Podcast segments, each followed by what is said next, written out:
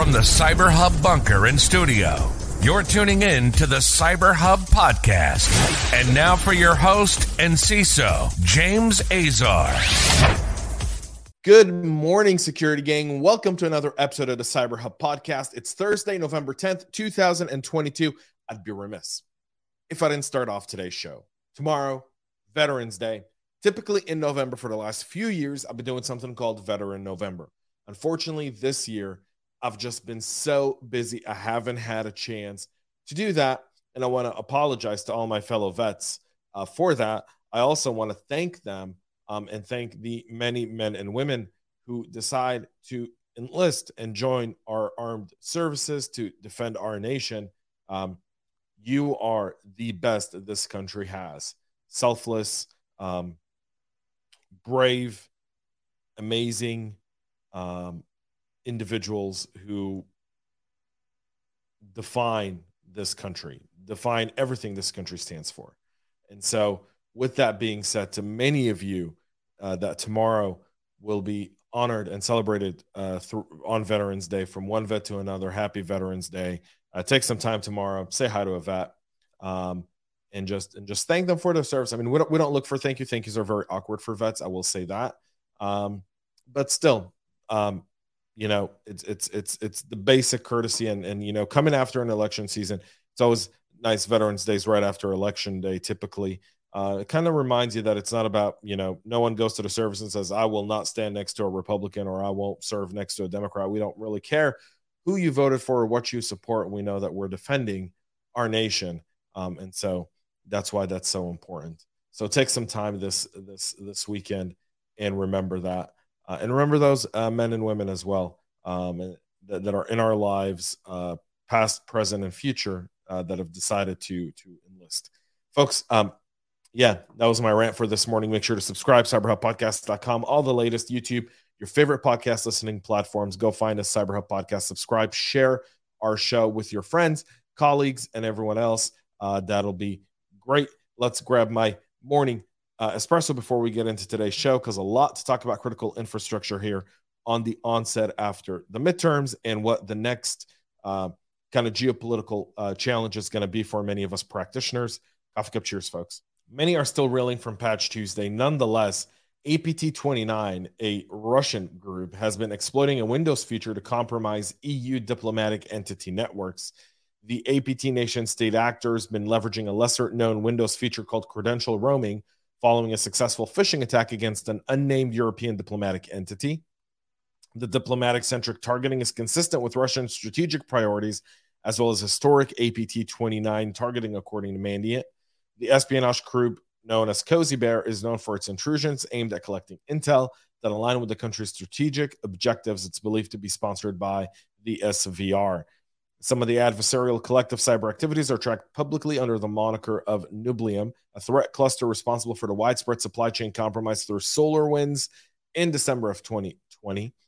This specific uh, credential roaming mechanism allows users to access their credentials in a secure manner across different workstations in a Windows domain. Investigating its inner working further, Mandiant highlighted the discovery an arbitrary file write vulnerability that could be weaponized by a threat actor to achieve remote code execution in the context of the log victim. If you don't think this goes back to SolarWinds, you're mistaken. It's why what happened on SolarWinds, and, and I said it then and I'll say it again now. There's nothing that anyone can do. Um, to th- there's so much that we need to do as a community. Let me rephrase that. There's so much that we need to do as a community to recover from SolarWinds. No different than what the financial industries had to do since Equifax in 2017 the same thing. The victims, the people who are having to deal with the after effect, isn't necessarily SolarWinds. Uh, the companies that were part of the SolarWinds supply chain compromise, like Microsoft and many others, they're the ones that are having to deal with it. That's what we're seeing here. The new Strela Stealer malware is stealing Outlook and Thunderbird accounts. The new information stealing malware is actively stealing email account credentials from Outlook and Thunderbird two widely used email clients. The behavior deviates from a most info stealer, which attempts to steal data from various data sources, including browsers, cryptocurrency wallet apps, cloud gaming apps, and the clipboard. The previously unknown malware was discovered by analysts at uh, DCSO CyTec, who reported it um, that they first saw it in the wild in November of 2022, targeting Spanish speaking users. Uh, in one example, the ISO contains an executable that silos uh, that bundles malware via DLL order injection. Um, and, and, and, and a few other cases here, something to keep in mind and definitely look to blog. Um, what starts in Spanish will end up in English, folks.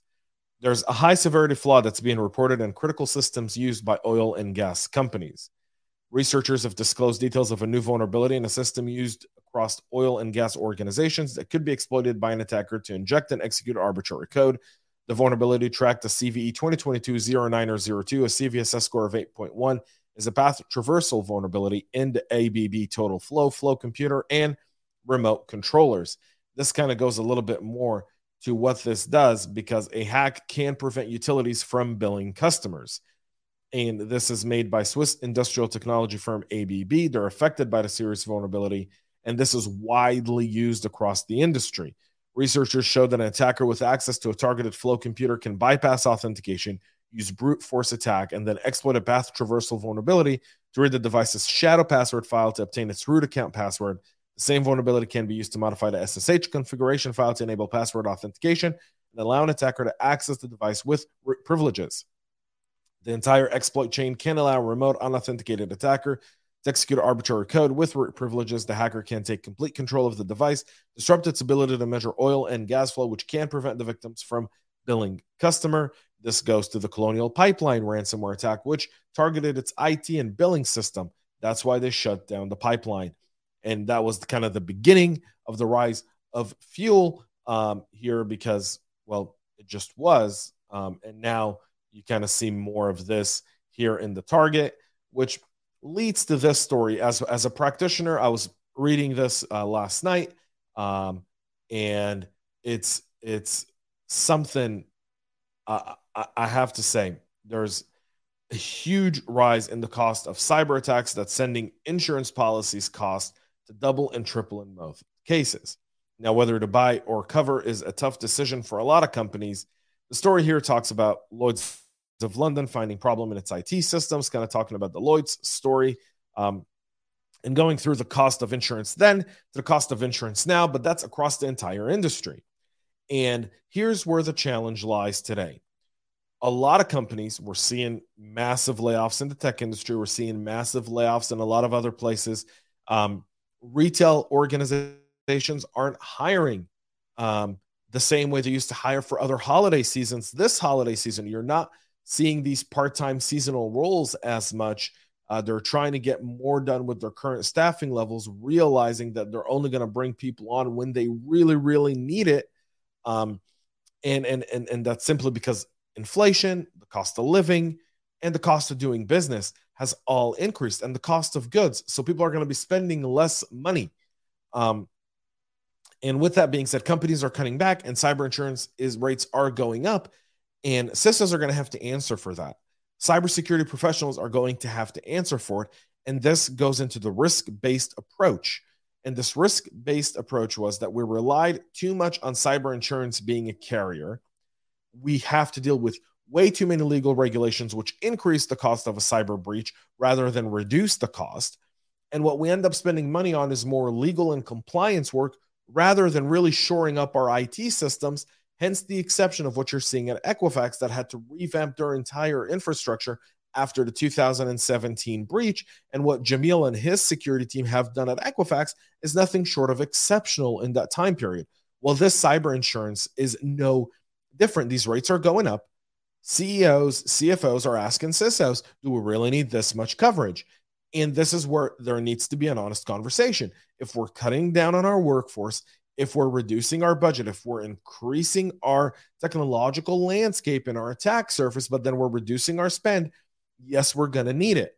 However, if we're trying to shy away and we're doing the right work around security, there's a discussion to be had there, and there's some positive ROI with that. This is so, so important right now because cyber insurance policies rates have doubled and tripled in the last 12 months, folks. They have. If you haven't seen it, go talk to your insurance agent. They'll let you know all about it, folks. That's it for our show today. We'll be back with a whole lot more on Monday.